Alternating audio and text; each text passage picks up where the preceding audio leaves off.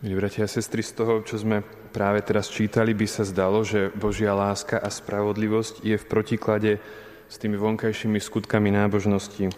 Kristus totiž farizeom vyčítal, že skutky robili dokonca nad rámec, ako vyžadoval zákon, ale spravodlivosť a Božiu lásku obchádzali. A takisto aj dnes môžeme niekedy počuť aj od niektorých kresťanoch, ktorí hovoria o protiklade medzi osobným vzťahom k Bohu, teda láskou, a tým, čo trochu posmešne nazývajú náboženstvom. Ale múdry Kristov učeník vie, že neexistuje láska k Bohu, ktorá by bola oddelená od čnosti nábožnosti. Taká láska by chcela milovať Boha bez toho, aby uznávala našu úplnú závislosť na ňom.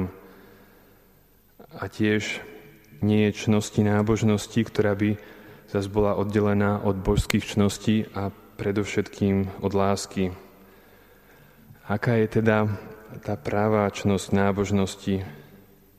Nábožnosť tvoria vonkajšie a aj vnútorné skutky, ktoré robíme vo vzťahu k Bohu, aby sme ho nimi uctievali. Nemá za predmet Boha samého, ako je to v prípade božských čností, teda viery, nádeje a lásky. Čnosť nábožnosti má dve hlavné charakteristiky. Tou prvou je, že požaduje konať skutky pre Boha a potom tou druhou je to, že ide o skutky, ktoré mu dlžíme podľa spravodlivosti.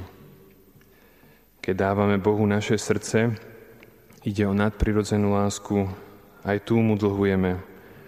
Keď mu dávame prejavy vnútorné či vonkajšie lásky, úcty, vďačnosti a našej závislosti na ňom, to je čnosť nábožnosti.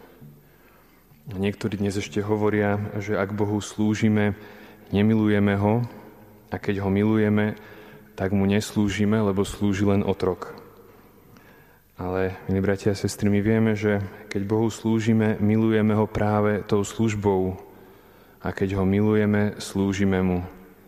Preto Boh vyžadoval aj od Izraelitov, aby mu napríklad postavili zrúcaný chrám, Problém farizejov v dnešnom evanieliu nebol v praktizovaní nábožnosti, ale v zlých úmysloch, ktoré pritom mali, ako to odhalil Kristus, teda že im šlo skôr o prvú stolicu v synagógach a pozdraví na uliciach, teda o ich spoločenské postavenie, ktoré s nábožnosťou nemá nič spoločné. Čnosť nábožnosti a láska k Bohu, milí bratia a sestry, si neprotirečia, ale naopak sú nerozlučiteľné. Amen.